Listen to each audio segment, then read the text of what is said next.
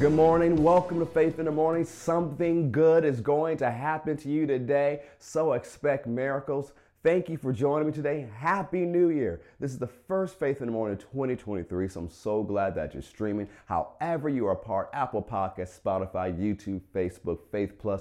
Thank you for joining me today. Today is the first day of our Extreme 30 Challenge. In the show notes, you see all the things we're encouraging you to do to be a part of this 30 day challenge. We're expecting to see the extreme goodness of God in our lives this year. We're expecting to see God's goodness just overflow in our lives in a tremendously special way. And we're believing that we'll be able to be used by God to show His goodness to the world around us. And one of the things we revealed on Friday, we have a faith confession that we want you to say every single day. And so let's say together right now. You'll find it in the show notes as well.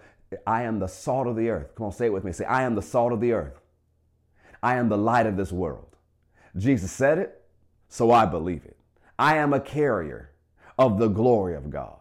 Today, I will experience the extreme goodness of God. Today, I will make myself available for God to show his goodness to others through me. Today, I am increasing in influence. Today, I will see the goodness of God in my life. Today, something good is going to happen to me. So I expect miracles.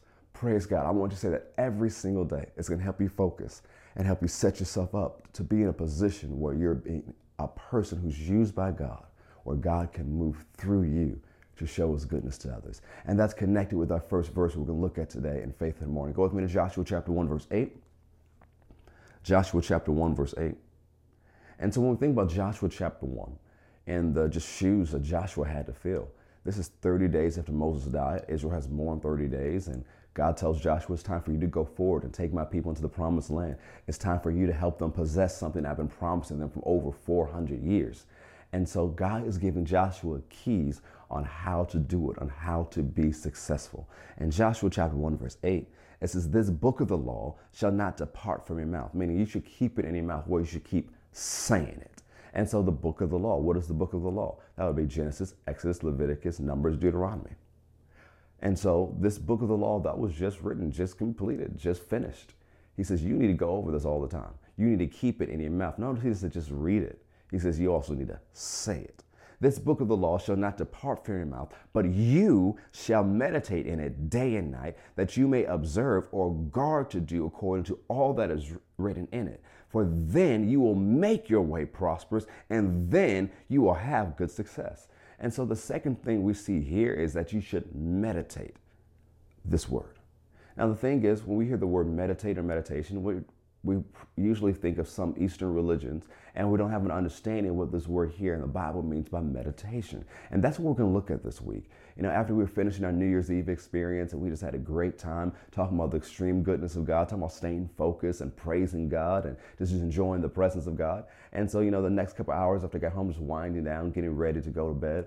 And I was just kind of listening to my heart. And this phrase rose up in my heart Biblical meditation helps you focus and confession brings possession. Meditation helps you focus, and confession brings possession. And so, what was this biblical meditation that I just heard about rise up in my heart? This is one of the things we see in Joshua chapter 1, verse 8. And one of the things uh, I had, when I posted that phrase online, I had multiple people ask me the question and comment on it and share it. And I want to share a little bit more about it this week, and let's dive into it together. So, biblical meditation, what is it? When we look at the word meditation here in Hebrew translate, it has different definitions. And so, a few of them I want to share with you right now before we go. Some of those definitions is to mutter, to say, or to roar. It's to mutter, to say, or to roar.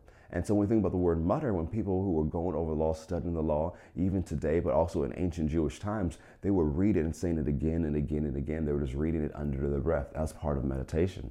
And also we see the mutter means to say or to roar. So you're roaring back at a problem, well, thus saith the Lord. So part of biblical meditation is consistently speaking the word.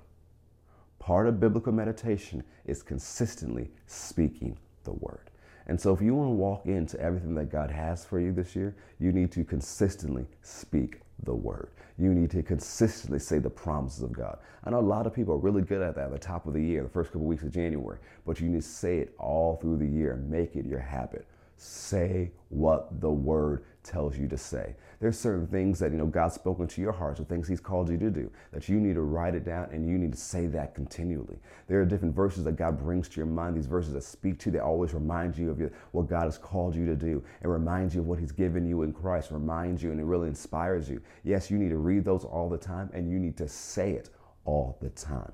Biblical meditation helps you focus. What you continually say is what you're going to focus on. That's one of the reasons why we have this faith family confession that we want you to say every single day. Because what are you declaring? You're declaring you're the salt of the earth, you're the light of this world. Yes, you're declaring your expectation that you're going to experience the goodness of God, but you're declaring your expectation that God's going to be good through you, that God's going to use you as an agent of His goodness to make a change in this world. So to be part of what God is doing, you need to meditate on the Word of God. We see that Joshua did it. We'll see later that David did it and others. And you need to do it too. Have a great day. Know that something good is going to happen to you today. Expect miracles. I'll see you next time on Faith in the Morning. If you haven't already, subscribe to us on Apple Podcasts, Spotify, and our YouTube channels. God bless.